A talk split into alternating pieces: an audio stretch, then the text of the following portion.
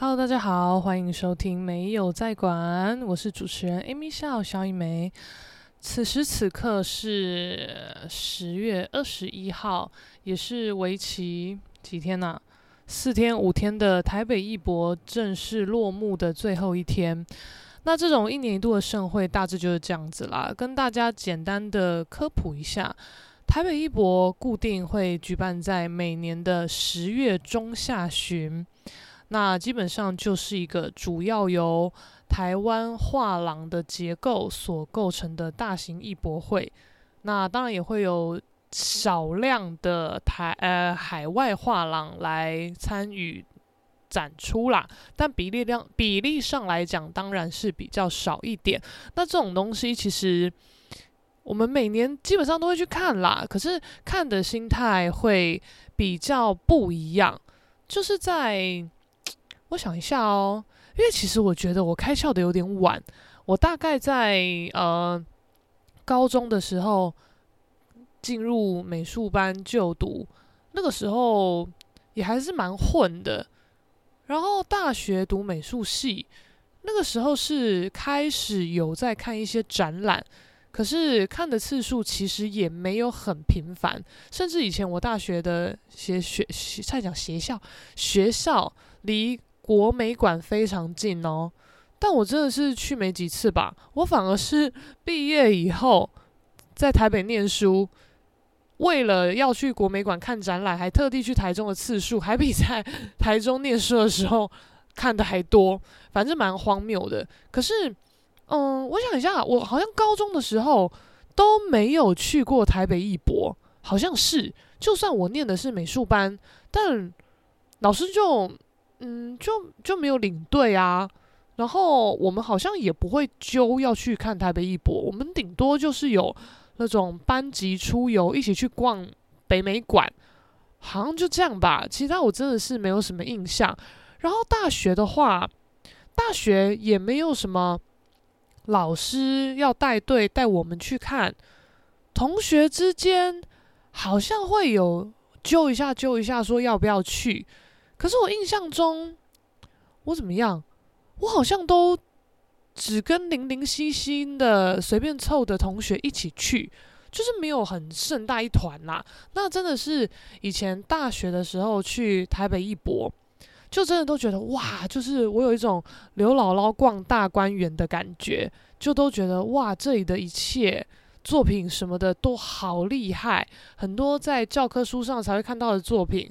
在网络上才会看到国外的艺术家作品，现在在这里我全部都看得到。那个时候，我觉得那时候身处在台中的资讯落差也有点影响啦，就是你都会觉得这些东西你都需要花点力气才可以看得到，就不用到国不用不用讲到国外，甚至是台北的东西，你要花点力气才看得到哦，所以会有点觉得天哪，这种一年一度的盛会，我一定要去看的吧。那我觉得那个时候的见识也比较浅，所以看了这些，你当然都觉得哇，好厉害哦，好怎么样，好怎么样，你会很有收获。而且以前的我觉得风气跟呃质感也是真的不太一样。以前真的都有办法弄到几个享誉国际的很知名的艺术家来展，但近几年这种这种。这种该怎么讲噱头吗？越来越式微，有可能是因为国外的知名的很大的艺术家比较常参与台北当代的艺博，已经不是参与台北艺博了，可能吧，我不知道啦。哦，因为我这个东西之前前前几集也有讲过，那我再简单讲一下。反正台北艺博就是十月中下旬会在。世贸艺馆举办的一个，算是原本对台湾来讲最大型的艺术博览会，但是在近两三年有一个艺术博览会叫做台北当代，它大概会在每年的一二月左右举办。那之前某一年因为疫情的关系，它是延至到五月举办。可是如果没意外的话，通常它都是一二月举办。那因为它的届数比较少，目前大概才就是两三届而已。那它的地点也有变动，就有在台呃南港展览馆展过，也有在世贸展过，所以其实我也没有办法很直接的讲哦，就是固定在哪里展出的一个艺博，就是因为它还算蛮新的，所以其实很多东西都还是在呃观望跟了解的阶段。但台北艺博的话，就是老字号了，它已经行之有年，大概二三十年了吧。我原本以为是。二十几年，殊不知我今天不知道看什么报道，他好像三十年了耶！我靠，那真的是三十年之中到底 经历了什么东西，变化了什么东西，它会产生很多不一样的风貌，那也是可以理解的吧？那就跟一个一个犯人，他被关了三十年，他在出狱以后，他对这个社会的理解一定有很多不一样啊！你不要讲三十年啦，你光十年，十年前你去入狱，你那个时候还在用智障机耶。啊！你十年后出狱，大家都拿智慧机啦，你你真的是就跟孔子一样吧？你就会觉得，哦，现代科技居然居然手上那个小机器就就可以拿来上网了，你会觉得非常的神奇吧？但，呃，我其实也不是要讲什么科技 神奇的东西，就是要讲台北艺博的，嗯、该怎么讲？呃，每年的发展跟变化，呃，不知道诶，我真的是。毕竟我也只是有参展过的艺术家，然后有在关注台北艺博的一个人，所以我讲的话都只是我个人意见啦，它不是代表多浩瀚的立场。那想要对艺术有点了解的人，我讲的立呃，我我讲的心得，你们就是当参考听听就好，不用觉得很绝对。啊，本来就这样，因为我我的我的个性也不是多平易近人，所以我讲的东西也不是真的是多多数人会讲的话吧，我也不知道。反正我会我会这样一直打预防针，是因为最近有学生就问我说，如果他想要开始看展览的话，要我建议他怎么看？但我我真的觉得这个没有什么好建不建议的，因为这就是一个很主观的东西，因为像。我觉得一切东西你都是要花时间去学习，你才会知道的。像是我以前哦，呃，因为老实说，我大概从国小就呃幼稚园什么的就开始学画画嘛，但通常就是在画室学画。那我觉得我们的画室也不是说很认真、很专业的那种升学画室，主要就真的是学开心的，所以基本上气氛都蛮和乐，不会有那种很肃杀的。状况就是逼你一定要考怎么样，一定要吸收什么样多厉害的资讯，真的是不会。我真的是到高中念美术班以后，因为很多同学他可能国小国中本来就念美术班了，他受了很多扎实跟斯巴达的教育吧，所以我们这种就是嗯，就莫名其妙突然考上的人，我们就会有一些认知落差，然后。那个时候也是有一些朋友会约看展，那没有很频繁啦，可能会约看展的同学跟我比较不是同一挂的，我也不知道。总之呢，就是是有同学会约看，然后我们也会跟着看，跟着看。那我那个时候也都是觉得啊，就看呐，就这样。可是有些时候，可能美术班以外的朋友，我们也是一起去约看比较大型的展览，可能类似故宫的那一种。那就是有朋友会问我说。诶，那这个是在画什么？那个怎么样什么的？他就觉得哦，因为我是念这方面的，所以我可能可以为他解读。但很多时候我真的都不知道，我真的不知道说什么。然后我又觉得啊，我身为科班生，我都讲不出来，这也太丢脸了吧？所以我就会有点硬讲吧。而且，嗯，那个时候可能去看看什么东西，我想一下，可能类似看一些比较古典的。就是会展在故宫的那种，都是比较很知名的那种伟大的艺术家嘛，什么文艺复兴时期的之类之类的。那那个时候，嗯、就是那种东西，我觉得你问我这种现代人的意见，其实是没有用的，因为他很多时候看你理想要理解的是什么东西，但我觉得多数人想要理解的是比较关于故事性的东西，对吧？那才会现场的有租借导览的这种这一回事嘛，因为导览几乎都在跟你讲他的故事性，就是这个艺术家的生平是在哪个时年代的事情，那那个年代发生了什么什么事情，那当然对他的创作跟人生发展当然是有决定性的影响嘛。所以多数都是在讲故事，然后还有可能加入一些圣经故事啊、希腊神话故事啊之类之类的。但圣经跟希腊神话那个我完全没有涉猎，所以你如果要问我说这个作品的故事在讲什么，但这些作品的故事基底，它其实就是围绕在这些时代背景下的。我我真的就就可以说是呃该怎么讲文盲吗？还是还是就是没有念过书的人？因为这些东西我不知道啊，就是我也是要重新念、重新去读、从零开始吸收，我才会知道。他好像在讲什么，不然我也只能就画面的结构去跟你讲我认为的东西，因为有一些呃物件，它是画面的符号，就是比如说大家就很喜欢解读嘛，比如说桂冠代表什么意思，鸽子代表什么意思啊，这个人拿红酒什么意思，就有这些东西。可是我觉得这些象征物，它。它也只是一个参考，没有那么绝对。因为我觉得很多人真的会把画作，尤其这种流传千古的，把它想得多崇高、多崇高，就是什么啊，他这边画一个鸽子，这边画一个瀑布什么的，一定是有一个很特别的寓意什么什么。可是因为我没有在太学那些故事的，我我其实也不太 care。但就我来看，我会觉得说，艺术家比较在乎的是画面的结构，因为。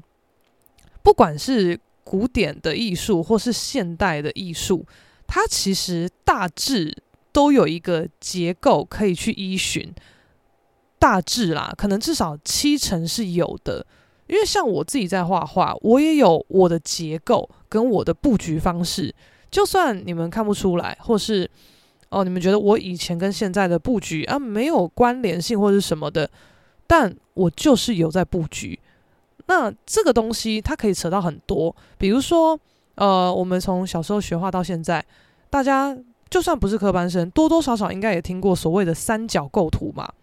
三角构图就是一个结构问题，它可以让你的画面有点呃呃呃视觉上的活活动活活络吧，就是就是不死板，但它又有有一个稳定性。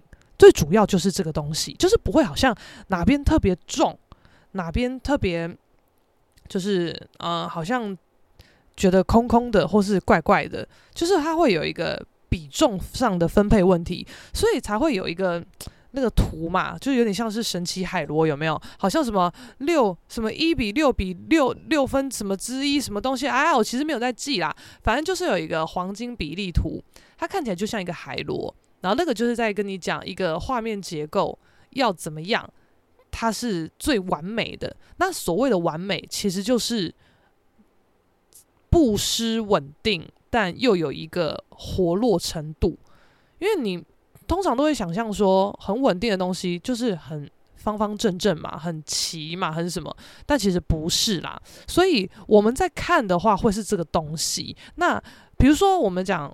哦，画比如说静物会比较讲到三角构图，那如果说是景色啊、人物啊之类的，呃，也会有三角构图的说法，可是比较多讲的可能会是什么 S 型构图什么的，因为 S 这个这个这个字样，你知道看嘛，它的它啊，它就是这样子，就是线条这样子转，那你如果中间加一条线，就是有点变一个钱的图案，但你看钱的。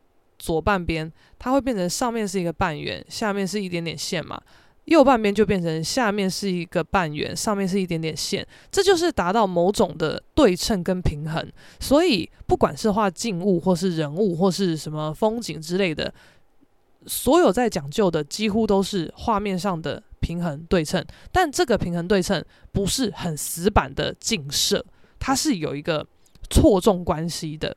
啊，反正大概就是这样子。我们在布局的时候就是这样。然后之前也有一个，就是对对艺术非常非常的有热忱的一个同学，他也问我说，他看了一些书，那那些书在剖析名家的作品，就有讲到说，其实名家在下手之前，早就都想好他的画面要怎么安排了，怎么很绝对的什么的黄金比例什么的。他问我是真的吗？我就说。呃，我我觉得他脑中有一定大致的构图，可是没有到那么那么绝对，就是因为这种东西很看每个人的个性。因为像我以前，我以前也是。我想好的构图定了就是定了，画上去我不会再改。可是越到后面，我觉得可能跟年纪或是不同时期的想法什么的有点关系，就是它的可变动性越来越高。像是我最近画了一张大一点的作品，大概是一百六乘一百三，然后我就是画有点像是一个海平面，然后有一个那个该怎么讲？鼻头角吧，有一个鼻头角的那种负片版的处理效果的一个弯弯弯的岩石在那边，然后海平面上有一艘大汽艇，汽艇上面躺两个人，然后左前方有一个人搭着一个小快艇，然后在右后方有一个人他飘在一个海上的小床，然后那该怎么讲啊？应该说海上的会飘的小空地，因为我在那个空地上弄了一层沙地，然后有种椰子树，然后又有一个床摆在上面，上面原本有躺着一个人在那边 chill 就对了。我原本画面是这样画，但我越越画到后面，我就觉得，嗯，其实这个小床上也不一定要有人吧，而且。那个画面已经越来越小了，我人要画的很小，诶，那个很难画，诶，我就想一想，我觉得，嗯，算了，那不要画人好了，我就把它删除。那又在想，诶，还是在这个床前面的沙地上画一双高跟鞋啊？但又觉得，嗯，这样好像又太刻意，又故意把画面给说死的感觉。那算了，就是大概会这样子哦，就是你的。大致结构是有，但你在画到某个局部、某个局部的时候，你会因为不同的时期有不同的想法，啊最后就产生有别于一开始的决定。因为像这一张，我真的画史上最久诶，我画了四个月，我从来没有一张图画这么久过。我要么就是这张图我就是不画了，被我气画。可是我气画的几率没有很高，就是从以前到现在。被我气画的作品，大概可能我有印象的应该是两件吧。就算没有两件那么少，至少也是一只手指一一一只手数得出来。我真的没有什么在气画，因为我就觉得画布什么的那些都是钱呐，为什么要气画？就是就算我现在的想法跟一开始想画的时候不一样，诶，我就把整个画面重新打掉再画啊。我不会就放这一张。没有画完的作品就在那边一直放着，就很少，就是了不起两张还五张内，就是这样子。就是我觉得，呃，这是我我个人是这样子啦。但我觉得，因为所谓做创作的人，就是当然也是有很照本宣科的，就是把自己逼得很极限，说一是一，说二是二。但我觉得多的是比较随性一点的创作者，就是。像我这样子的，或是甚至更随性的，哦，画的最后跟一开始想的完完全全不一样的，一定也都有。所以我，我其实也不觉得那些所谓流传千古的名家，他们真的是打从一开始就已经想好，他就是要画黄金比例的构图嘞。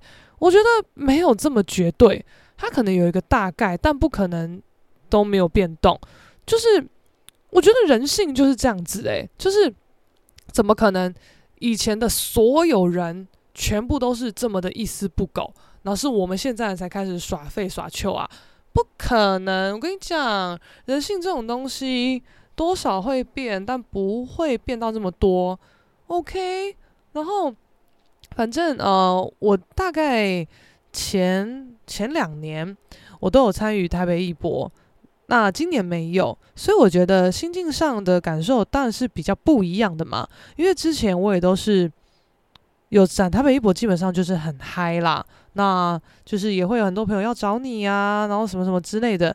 那我之前也讲过，我们就是有一个嗯，该怎么讲？呃，默契也可以 AKA 陋习，就是通常认识的人进来台北一博，我们不太会买票，就是直接找认识的朋友带，因为比如说。我在里面展嘛，那展位基本上都会配给我 VIP car。VIP car 你就是可以呃有限额度的带你想带的人进场，可能就是一一张卡一次只能带一个人之类的，那又怎么样啊？我如果一次很多人，我就分多多次一点带啊，大概就是这样子，就是不要做到太难看，因为有一些艺术家，他可能就是比较资深吧，就可能啊，大家其实也都是有点。我觉得每个行业都是这样子啦，都是多少靠关系做事嘛。那可能比较资深的艺术家，你一张卡你要带四五个人进来，你要门口攻读的弟弟妹妹能说什么？但我觉得越年轻的弟弟妹妹的确就是越搞不清楚状况，他可能连谁是很知知知名资深的艺术家可能都不晓得，他就会觉得哎不行哦，一张卡一次只能带一个人哦。然后这些大艺术家我就会觉得，Excuse me。你知道你在跟谁说话吗？你知道我要带这些人是何等大的藏家吗？就是会有一些这种事情，反正就是有点尴尬，就跟类似那个什么，那个什么时尚女魔头安娜有没有？她办那办那个什么 Met Gala 还怎么样？啊，不是听说有一些真的是很菜很菜的工作人员，就是看安娜要进去的时候还说，哎，不好意思，请出示你的什么邀请函。安娜就真的很诧异，这样看他一眼。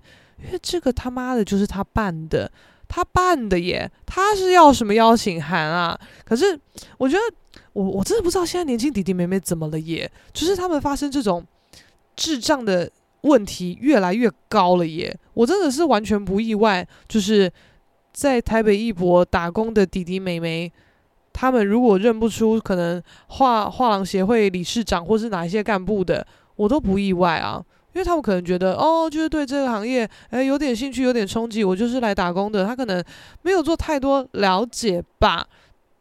我我我我某种程度可以理解，因为我以前如果也要打工的话，我觉得我一定也没有办法理解。我只是觉得哇，可以在这边免费就就是看这些作品啊，然后了解一下这边的运作怎么样，好像很酷什么的，自然不会想去了解那一些。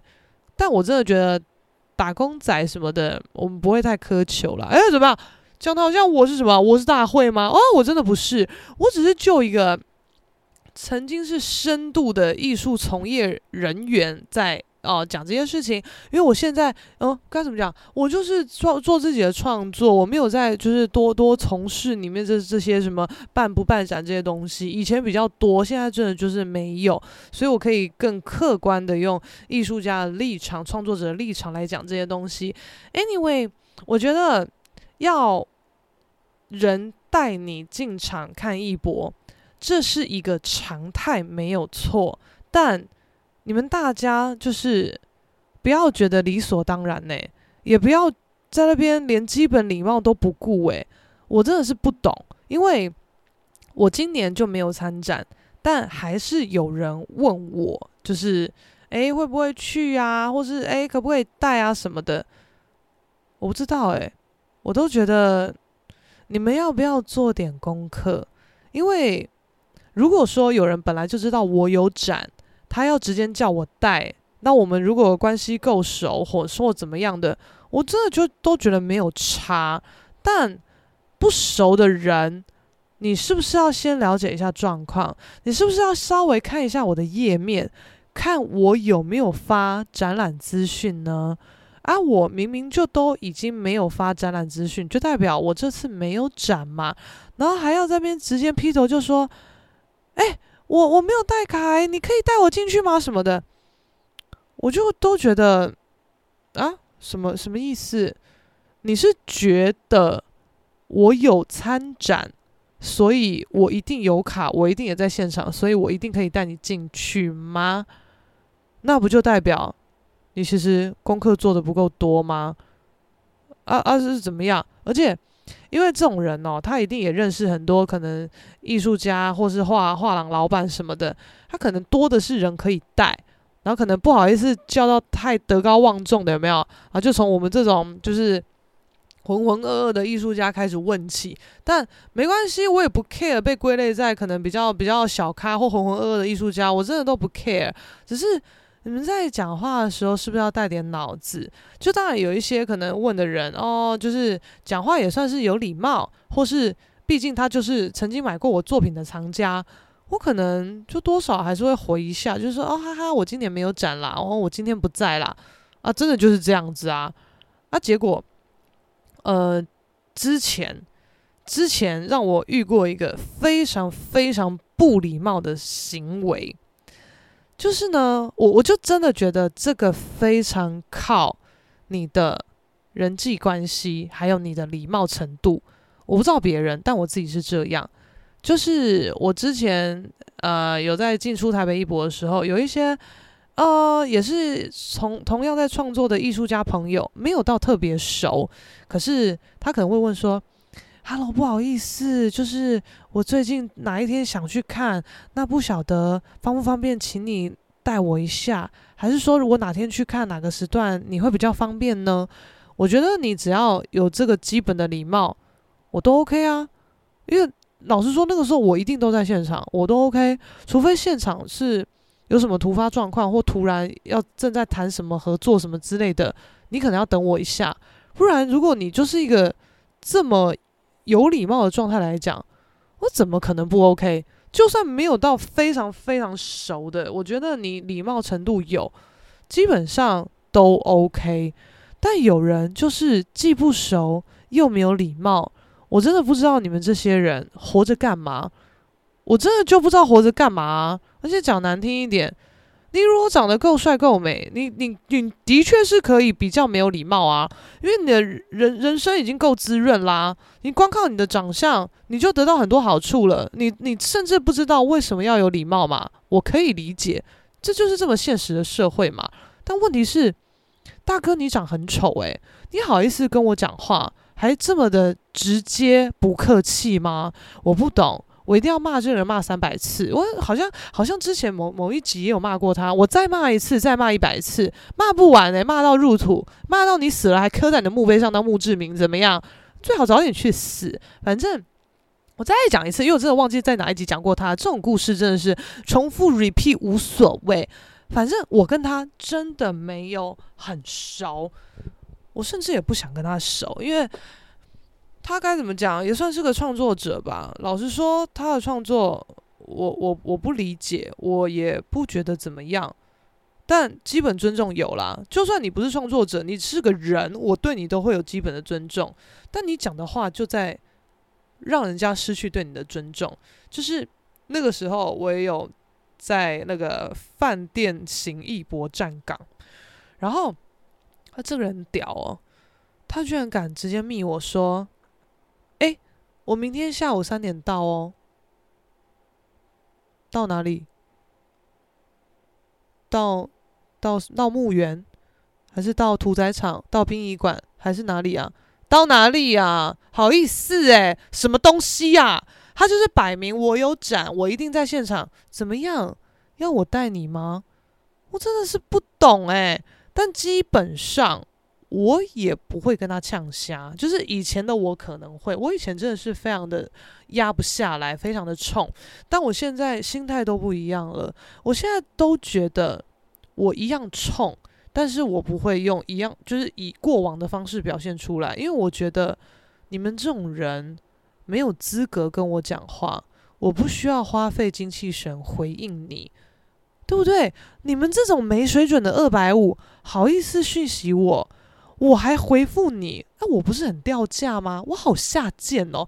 我回复你这种这么什么什么咖小什么等级的人的讯息干什么啊？神经病！其实我更靠北的是，我当下就没有理会他。我真的觉得于公于私，我都没有什么好理会你的，我基本上也不当一回事。殊不知呢，哇，他更酷，他居然。他当然还是有别的方式可以进来嘛，他进来就算喽。我有看到他有来逛我这间展间，结果殊不知，他带我前男友跟我前男友那当时候的什么伴侣还是什么的，一起来逛我的展间。他们本来就认识，但我不知道熟识程度怎么样。我也不知道你们是约好一起来看，还是。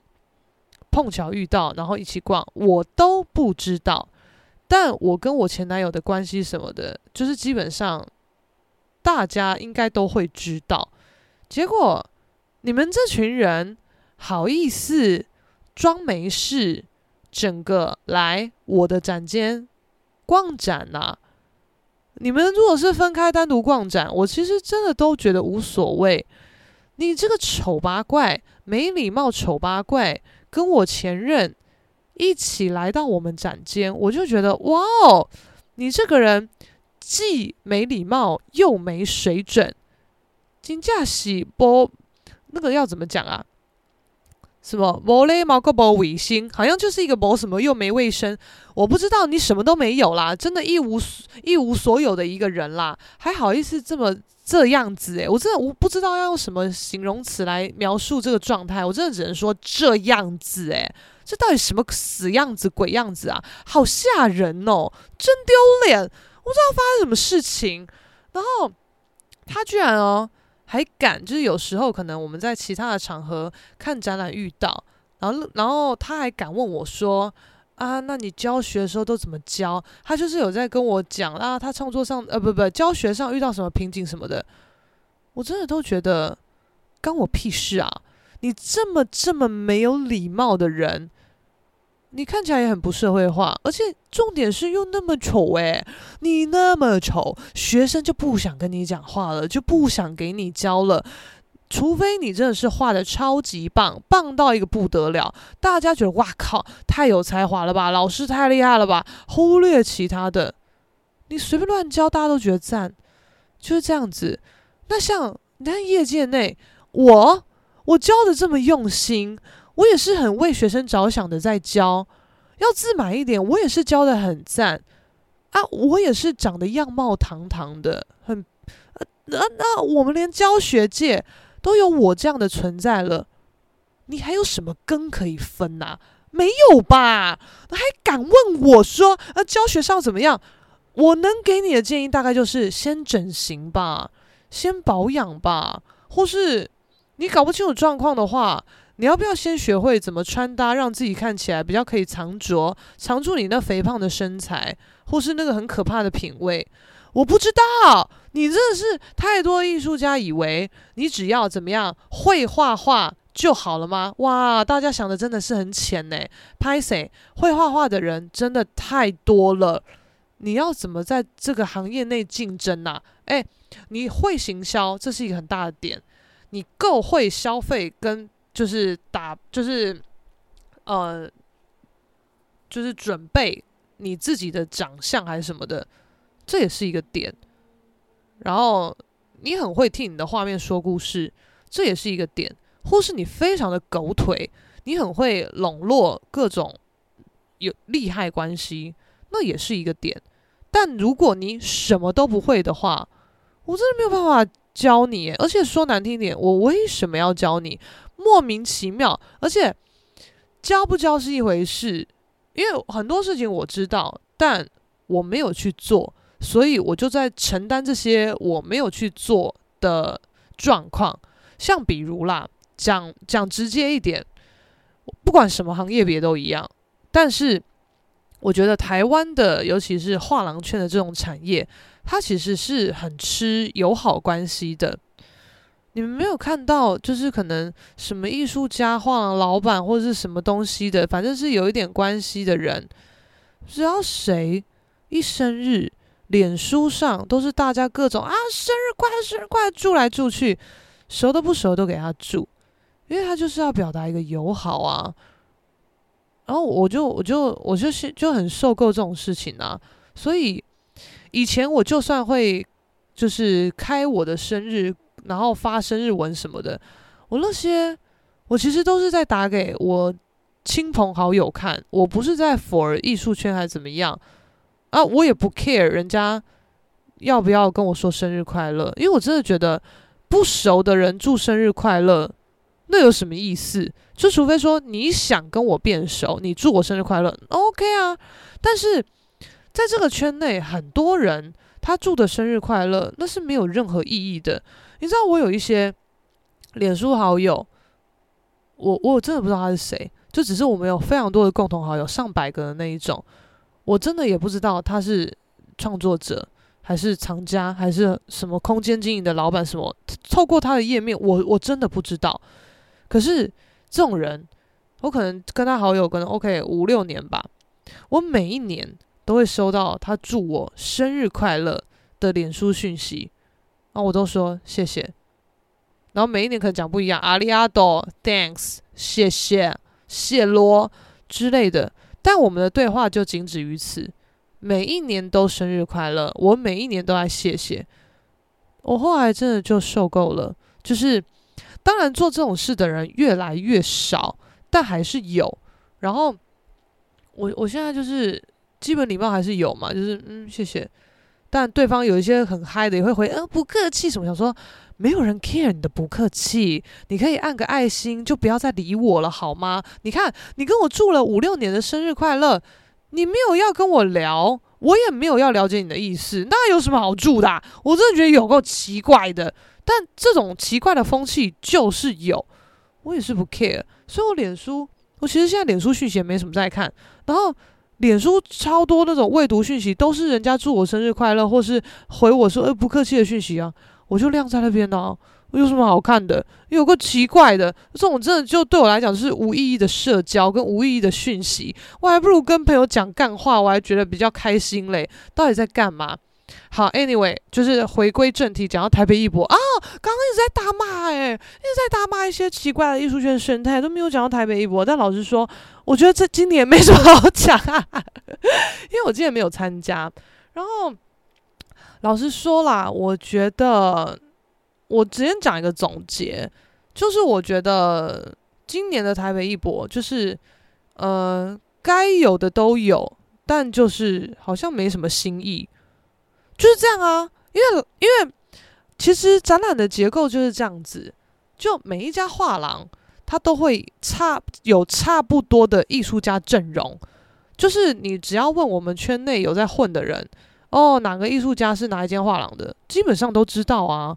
啊，就算没有签经纪约，大概也都知道哪个艺术家比较常跟哪几个画廊互动，所以某几家画廊它就差不多固定带某几个艺术家。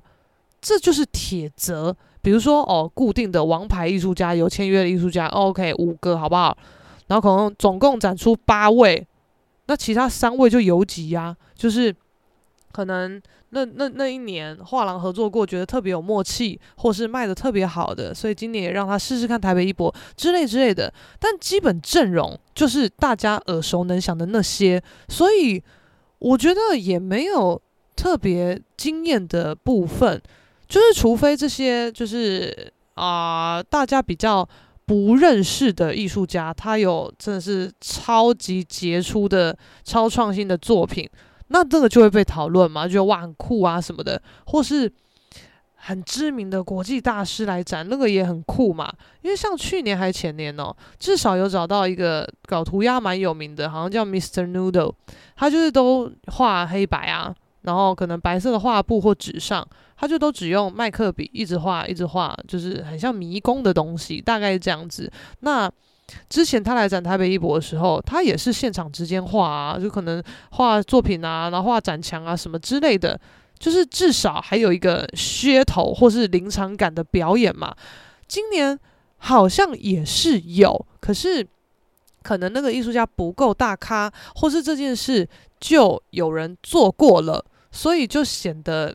有点小无聊，了不起。今年有一个是，啊、呃，有一个好像是比较偏服装造型师吧，因为那个人我也有追踪，但我其实不太知道他怎么称呼，因为我很多时候我就是看作品站我就追，我不知道那个作作者是谁，随便，反正有一个主要在做服装的，年纪可能很轻的弟弟，先叫他弟弟。他就是啊、有做了一系列的，好像毕毕业服装吧，都是那种看起来肿肿大大的，很像米其林的那种人人物，然后头整个包起来。啊，服装主要颜色都是以粉红色、粉紫色、马卡龙色系为主。哎，我之前就看过这个作品啊，因为我有些朋友也都是实践的啊，或时装圈的什么，我本来就会稍微看一下。那今年刚好这个弟弟。他有做一些小模型，就是做他服装生产出来的，很像太空人穿太空梭那个样子。那叫太空梭吗？啊，不是啦，太空装啦，反正就那样子啦，就头会整个盖住的那一种。他就有做了一个这样的模型，在现场展出，小小的，大概呃手掌高而已吧。然后也会好像不定时的有人穿着他那套衣服在现场走来走去，了不起，好像就是一些这样的呃噱头跟形式，算是好像一个亮点。但这种东西其实每年多多少少都会有一些啦，只是可能有点呃过目即忘，我就没有多去记。但今年这个就是我本来就有在关注的。然后今年也被我直接遇到，我是觉得哦蛮可爱。那、啊、其他家其实都差不多差不多啊。然后像有一家应该是韩国还是香港的画廊，叫观止堂，呃，观察的观，静止的止，呃，堂口的堂。他带的艺术家 range 蛮广的，可是大概也都是王牌，就那几个。他带的好像有日本的，也有台湾的，也有韩国的之类之类。那他们家有带一个也是王牌艺术家，叫全能，全应该是权力的权，能就是能不能的能，全能就是非常的北蓝，因为他他的写实功力非常的强，他就是会画一些蛮大型的作品，量也很多哦，他几乎每年台北艺博都会展吧，然后他的画作里面都非常的北蓝，都是。大家耳熟能详的人物，尤其是跟艺术、时尚、潮流相关的，他会把各种什么蒙娜丽莎啦，呃，弗列达卡罗啦，啊、呃，Michael Jackson 啦，然后什么大卫像啦，还棉宝宝啦，他就把这些 IP 全部融合在一个画面里面，然后干尽非常多很北蓝的事。就是可能会有那边偷摸人家奶啊，然后偷在那边把谁怎么样啊？然后今天还呃，我这次看哦，还看到他把一个好像很有名的日本的动漫人物画他在这边大射精啊，而且他射那个精啊，就是他他那个。精精液还跟那个那个什么嫦娥的那个飘带一样，这样绕他身体两圈，再往上飞，这样子有够夸张。然后，然后还可能会画一些什么神奇宝贝啊、鲤鱼王啊，然后在后面的浅滩溺水啊什么的这种东西。然后他每一年一定都会画到十岁，再减十到岁那个妇人。那那个妇人每一次每一次出现在他的画面上，都是无止境的在捡垃圾、捡烟蒂，我都觉得很好笑。就是，但。全能的作品也是可预期的，就是你如果没看到，好像也觉得无所谓；但看到就是会啊，花时间要看一下，好好笑这样子。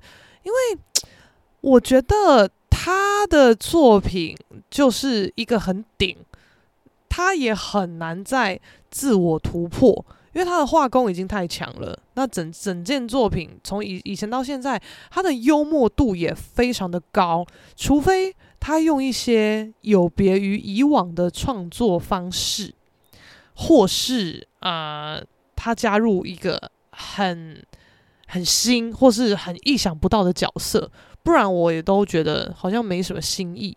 因为他画的都是一个大场景，比如说哦，这些经典角色全部一起逛一博，或是全部一起在一个公园，全部一起在酒吧什么的，大概就是这些场景。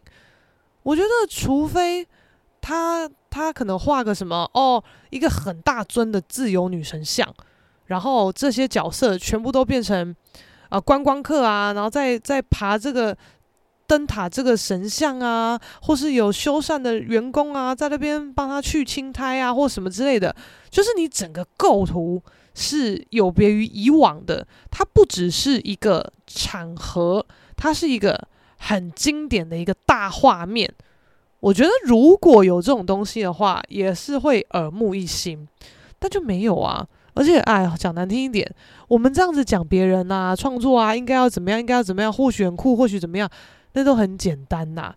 你要自己要创作，没有那么简单呢。因为像大概两年前，Cyberpunk 就在红了，然后我也是有一些摄影师朋友，他就跟我说，哎。你要不要开始做 Cyberpunk？我就说什么是 Cyberpunk？他说哦 low 诶、欸，你们画画的没有在搞 Cyberpunk 啊。我说那到底是什么？但是他也很片面的解读啦。他说 Cyberpunk 就是一种未来感呐。你看像我们在摄影在打光的时候，就大概参考一些这种，他就给我看，就是一些就是蓝紫色、蓝紫色调啊，有时候会有几道荧光啊，蓝蓝紫紫的啊，什么什么的啊。你看你画那个腿，你现在是用橘色跟蓝色对比嘛？那、如果你的颜色用这种蓝紫色调啊，cyberpunk 的感觉，哎，那个会不会就是蛮蛮不一样的、啊，蛮什么的？我就觉得这也是一个蛮酷的切入点，好像可以试试看。但我就是一直没试啦，怎么样啊？因为我好像就我不知道，我就不想试，我就觉得哦，酷是酷，但就不想试啊。再加上那大概一两年前的事了吧，今年开始不知道为什么 “cyberpunk” 这个词就是广被广泛被大家应用，我就又觉得啊，如果现在我也在做 cyberpunk。那不就要被觉得呃跟风哦？你这样也 cyberpunk？我不知道诶、我我就是不想这样子，就也没有做。而且我的画面感有一个很大的元素是我在玩对比啊，橘色跟蓝色就是一个大对比嘛。那你什么蓝紫色什么的，那个没有对比，所以如果我要参考这个色调的话，我还要必须在花时间配我的颜色。就是 OK，我把这些蓝紫色、蓝什么粉色怎么样的的颜色当成一个基底色，但我要再另外想用什么颜色跟它配，才会有那个效果，就有有我要的对比跟反差效果。可是又很尴尬的是，现在很多人看作品，他是用颜色来记得我，用主题来记得我的，所以我如果要。挑战 cyberpunk 的那种色彩感的话，我当然还是要以可能大家比较知道的腿啊，还什么的为主。可是我就没有办法想到一个很好的构图、很好的画面去诠释这个。而且，因为我我觉得这种东西它也都是有额外的成本的。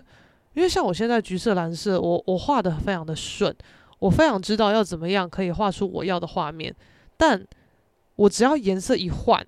我就要重新花时间，就是去想去配那个颜色要怎么样嘛。诶，你们不要看我这个什么橘色蓝色的对比啊，光想就是啊，橘色对比是蓝，紫色对比是黄。你以为这样子去画对比色就可以了吗？啊，你们要这样想也是可以啦，它没有不行。可是身为创作者，你会觉得那个感觉不太对，因为像我在画的时候，我就是只用这一个蓝色。跟这一个绿橘色在画，因为你只要一用其他的颜色，看起来都不太对，所以我的橘色跟蓝色也是被我尝试出来以后，我才觉得要用这个颜色哦，而且就是这个色号，不是说只要蓝色、橘色就可以。所以如果我要挑战新色，我要花很多额外的时间跟成本。才可以试到我觉得满意为止，而且也不一定你有试你就会有结果哦。有时候可能试半天我就是觉得不对啊，我就是觉得不爽啊，所以有什么好试的？再加上现在又有一个热潮 Cyberpunk，你可能做了大家又要觉得跟风，那我何必呢？但是我觉得对我自己的创作而言，我会这样子看。但如果说我的教学作品教案，或是艺术市场要发展什么东西哦，那个就尽量跟风没有关系。就这方面，我反而是完全拆成两部分来看的。可能很多人不懂，但我也不 care。就是可能像我以前可能有办展览，然后可能就有朋友啊什么就说啊要不要送花什么的，我都觉得不要送花。我我其实不太不太在乎这个。就是你要送，送个小小束的，然后收到那个也是开心。老实说，没有人收到花不开心，但是。有一些人，他就是要送一小盆或一大盆，那个我处理就会很麻烦。所以，与其就是在那边问要不要送花，要或不要，我我如果跟你讲说啊，小束的或怎么样的，我会觉得很失礼。就是人家送你就接收就对了，你还在那边指定你要人家送怎么样的，我觉得这样很白目。所以我会直接说不要送，因为一来在那边指定白目嘛。二来，你如果送那种哇很大一个大花盆的，就是要放在外面，然后插牌子说哦开幕致庆啊，什么恭喜开展成功啊？请问，我结束后，我这个大花盆要怎么办？我要放在哪里？啊啊啊！那个花我要顾吗？我要怎么顾？我要放到放到哪里顾？啊，里面那个土那个什么是怎么样？啊，那个花是要怎么顾啊？我真的都不知道，所以我真的是为了避免各种很麻烦的情况，我真的就就觉得没关系，都不要花。虽然说有小花束，就是那种纸纸的外包装包的那个，当然是很开心。可是怕大家会有一些额外的状况，让我觉得很麻烦的，我就一概干脆觉得都不要。如果你们有问，我都说不要。但是艺术市场就不一样哦，像之前艺术市场在做展览的时候，我就是要花，我就要用那种很怂的有花架、花篮的，就这样放。我不 care 后面多难清理，我不在乎，因为艺术市场就是要那个形式，因为这种官员的排场就是要大嘛，对不对？就是要花越多，显得你官威越厉害什么的。所以在做艺术市场的时候，我不 care 那些东西多难清、多怎么样、多麻烦，我不在乎。我就是要它的形式越精准越好，甚至没人送我花，我自己买很麻烦的花篮、花架给自己，我都 OK。因为我就是要这个样子啊，我就是要这个形式啊。艺术市场就是在秀，它就是各种乱秀。所以艺术市场它可以讲很多非常瞎烂的话，它可以讲我本人不会讲的话。我有时候在打的时候都觉得哈哈真好笑，真耻。但艺术市场就是可以讲，我本人就是不能讲。我不知道大家有没有办法知道这个区别是什么，但就是这样子。就是萧一梅本人不想收花，但艺术市场的花越多越好哦，就是这样子啊。然后 就大家都很不懂，但我也觉得很难解释。我这次解释我也不知道。大家有没有办法 get 到？Whatever，随便。但是像像比如说，有时候我可能在讲一些可能创作上或艺术上什么事情，就我本人肖一梅在讲创作的时候，我其实不太会一直讲艺术、艺术、艺术怎么样。可能我在 podcast 有时候会讲，那是因为。我觉得还是有一些听众，他不是艺术圈的人，我可能讲得太理所当然、太直接，他会可能不太知道我在说什么，所以我才会多多少少带入一些所谓艺术这两个字。因为像我不知道大家有没有注意到，我其实不太会叫自己艺术家，我都会叫自己哦，就是在画的时候我是创作者什么的，我会讲创作者，因为我觉得艺术家讲起来有点恶心，而且这个帽子实在是扣得太大了。就是有一些小网红、小网美，他也说自己是艺术家，但你也的确不能不说，你也不能说他不是艺术家，因为他就是在创造他的生活模式、生活形态，或是他影片的风格，或是什么的。你要讲的是艺术吗？好像也不能说不对。可是我所认知的艺术就不是这样，所以。你现在如果讲自己是艺术家，你在非艺博、非画廊的场合讲，大家就会觉得说：“哦，你想你应该是小王美、小网红吧？”我就不喜欢那种感觉，我就觉得老娘有外貌，我也有才能。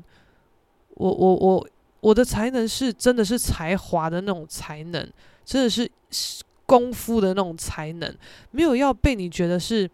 那种哗众取宠的什么直播主还是怎么样，我不知道。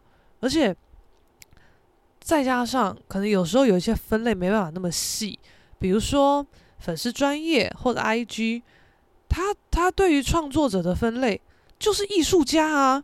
所以很久以前，我爸也是很北蓝，我爸好像不知道看到我的粉钻还是什么的，就跟我说：“哎呦，说自己艺术家哦，什么什么的。”那我可能就会说，没有，我超不喜欢叫自己艺术家的，我超讨厌叫自己艺术家，我觉得很恶，超恶的。然后就会说，嗯，那很恶，那你干嘛设定自己还这样设？我说，因为分类只有这个分类啊，而且我也只能最分这个类啊，不然我要分什么类？虚构人物，还是什么什么商家、店家卖衣服，对不对？我只能 我只能分类啊。我是艺术家啊，不然怎么样？艺文机构，我也不是机构啊，想怎么样？就是因为老实说，我真的觉得艺术是有门槛的，所以我其实不太认同大家在那边说什么哦，生活即是艺术，艺术美好怎么样？那是你们的认为啊，啊，我认为跟你不一样，不行吗？我觉得我的生活超不艺术的啊！我的生活就是很平庸、很平凡，吃喝拉撒，我也是要上班，我也是要生活，我也是要赚钱，这有什么艺术可言？而且我的生活，哦，我我我也不太 care 那个那个要要买什么东西来装饰家里啊，好像还好诶。我好像只觉得，呃，窗帘就是要漂漂亮亮，因为之前。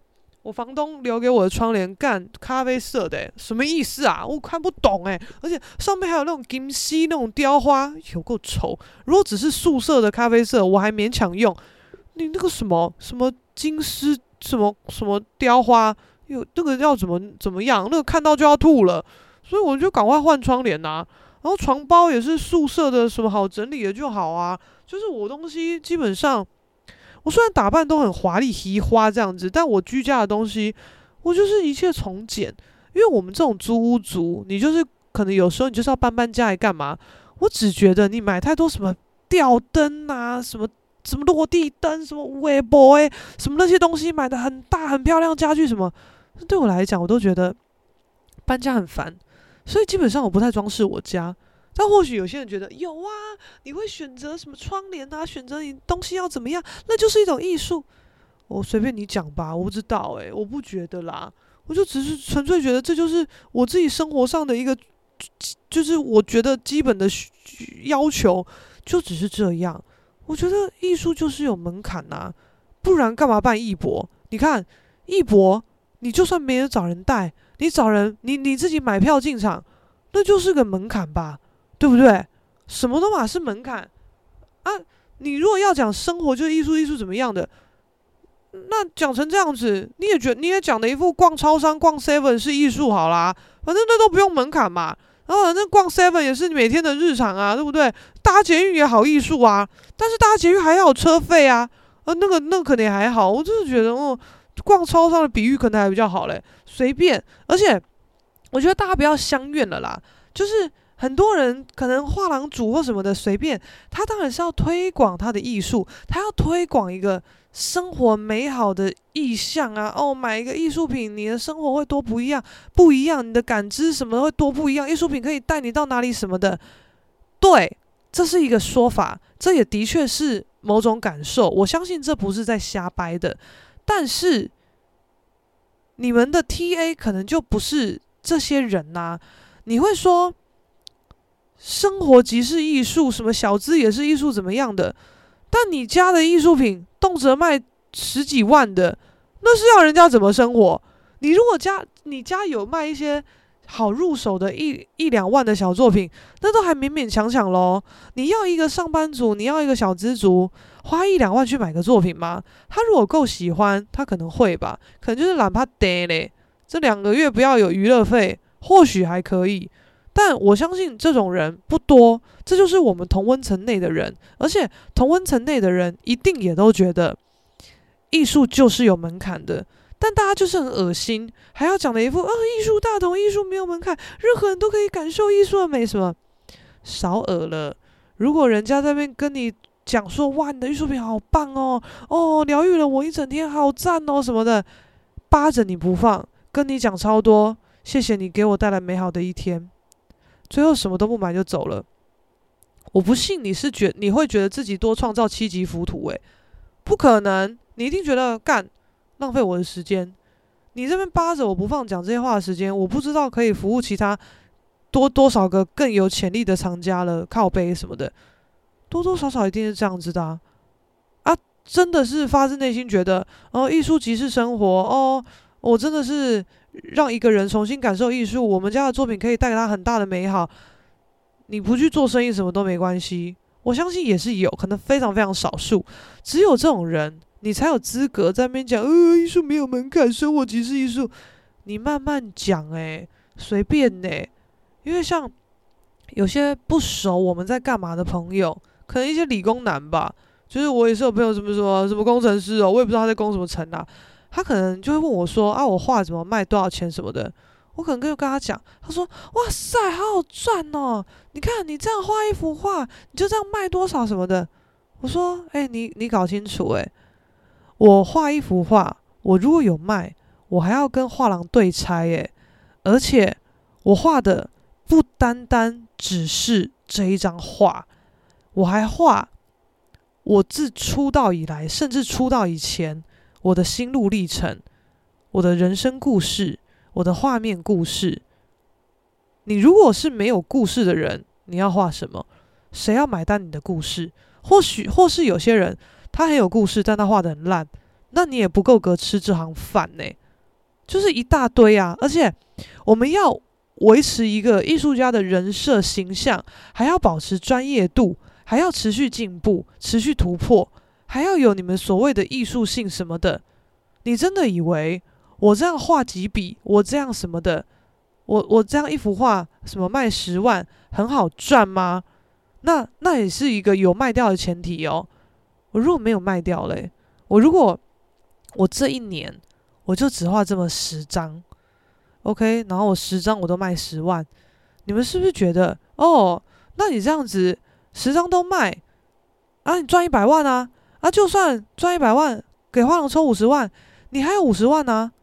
诶，那我请问。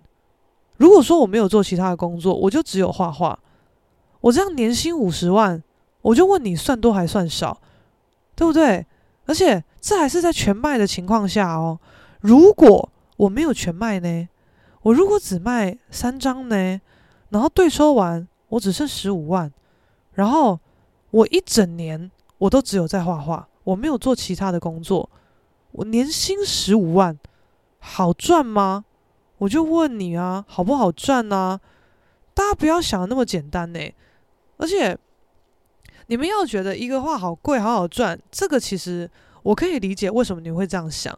但我觉得有必要去跟大家知道为什么会贵的点，不只是说我从学画以来，我花了多少的时间、多少的成本去学习这些技能，这是一点。第二点是。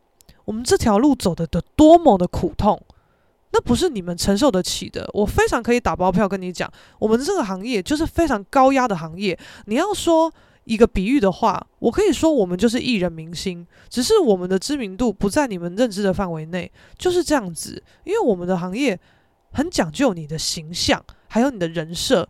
艺人不也是这样子吗？而且艺人还有经纪公司会帮他行销，帮他包装。但不是每个画廊都会帮你行销、帮你包装哦。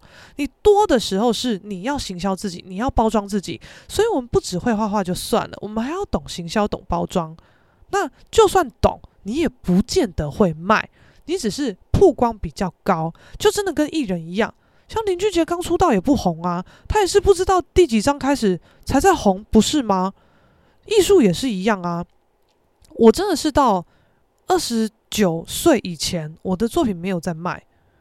我们就是要累积这么久，你要花一段时间让大家认识你，然后可能知道哦，诶，你到现在还在还在画诶，哦啊你，你不是说玩玩而已诶。也不是说画一画没卖掉你就不画了耶什么的哦，那不错，你是玩真的啊，就是那玩真的就算了。有些人可能是他要观察你一阵子，然后发现哦，你快三十岁了，你还有在画哦，玩真的，OK OK，可以开始买，开始投资。有些人是还甚至觉得，诶，虽然说是玩真的啦，但我觉得你或许会有变卦啊，我还要观察你到几岁几岁啊，就是一大堆这种事情呐、那这个你是要我们怎么样？我的青春年岁就是有限呐，而且我们不同年纪，除了不同的感知以外，会创造出不同的作品。我不同的视力、不同的体力，我也会创造出不同的作品呐。因为像有一些艺术家，他很年轻的时候，他就很喜欢、很擅长画一些密密麻麻的东西，那个非常的耗眼力跟体力。可是。我觉得创作的当下，某个时期，大家都是很纯粹的，他不去管这个 CP 值，他就只觉得我就是喜欢，我就是爱这样子，他就这样画，那可能也卖得很不错。但是到中年、老年，视力开始退化，体力开始不如从前，开始画一些比较简化的作品，也没有到那么大张了。那你的藏家就会开始比较啦，就会觉得，诶，你以前年轻的时候，你一号作品才多少钱？你的画面好丰富，好细致，然后也要又好便宜。那你现在凭什么？你变老了，但是你的画面开始简化很多东西，然后又开始变贵，画的也没以前细了。诶，那这样是怎么样？除非你可以认同这个艺术家越老，他越资深，画的画也开始可以越来越贵。啊，这本来就是个既定事实。但有些人就是摆明知道，画家越老就是越贵，还要在那边挑剔说你画的没有以前细。那就画面丰富度而言，以前作品 CP 值比较高之类之类的。那、你到底想要怎么样？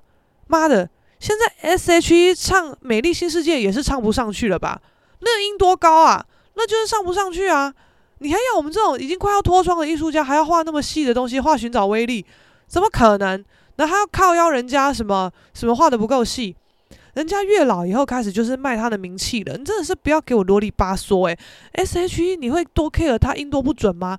他音会不准到哪里去？他需要是在卖他的名气啊，卖他持续的产出啊。那艺术家都已经要脱窗了，身体都快爆掉了，还有持续在产出，还有在作品变化。那个就是一个他的生命历程啊！你怎么可以还要求他要画的跟年轻的时候一样细致呢？吃屎！所以我们一直在承受这一些压力哦，众人的眼光、自我的突破，有的没的的，然后还要觉得我们画画很好赚，还怎么样吗？啊，你觉得好赚你也来啊！拜托你来，你来！如果真的觉得好赚，我拜托你教教我，我虚心受教。我真的觉得没有那么好赚啦，会觉得好赚，那也都是因为你可能本身有一个稳定的工作或收入来源，创作的收入对你来讲那都只是 bonus，那相对当然好赚嘛。大家想事情可不可以动点脑子，不要那么片面，好不好？啊，我实在是不知道为什么讲一博讲到后面会变成这样子。的确，我觉得今年的艺博，嗯，好像没有什么特别好讲，因为真的就是。能参展的艺术家大概就那几家，带的艺呃不会参展的画廊就那几家，而带的艺术家就那几位，大概就是这样。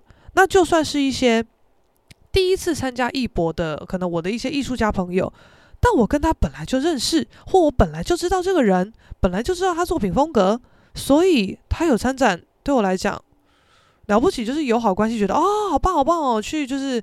给你捧场一下，打个招呼，打个照面什么的，不然其实我觉得这些在我认知内的作品，就就是就是这样子啊，本来就该有，也都会有，但嗯，好像没有什么特别令人惊艳的地方，就是这样。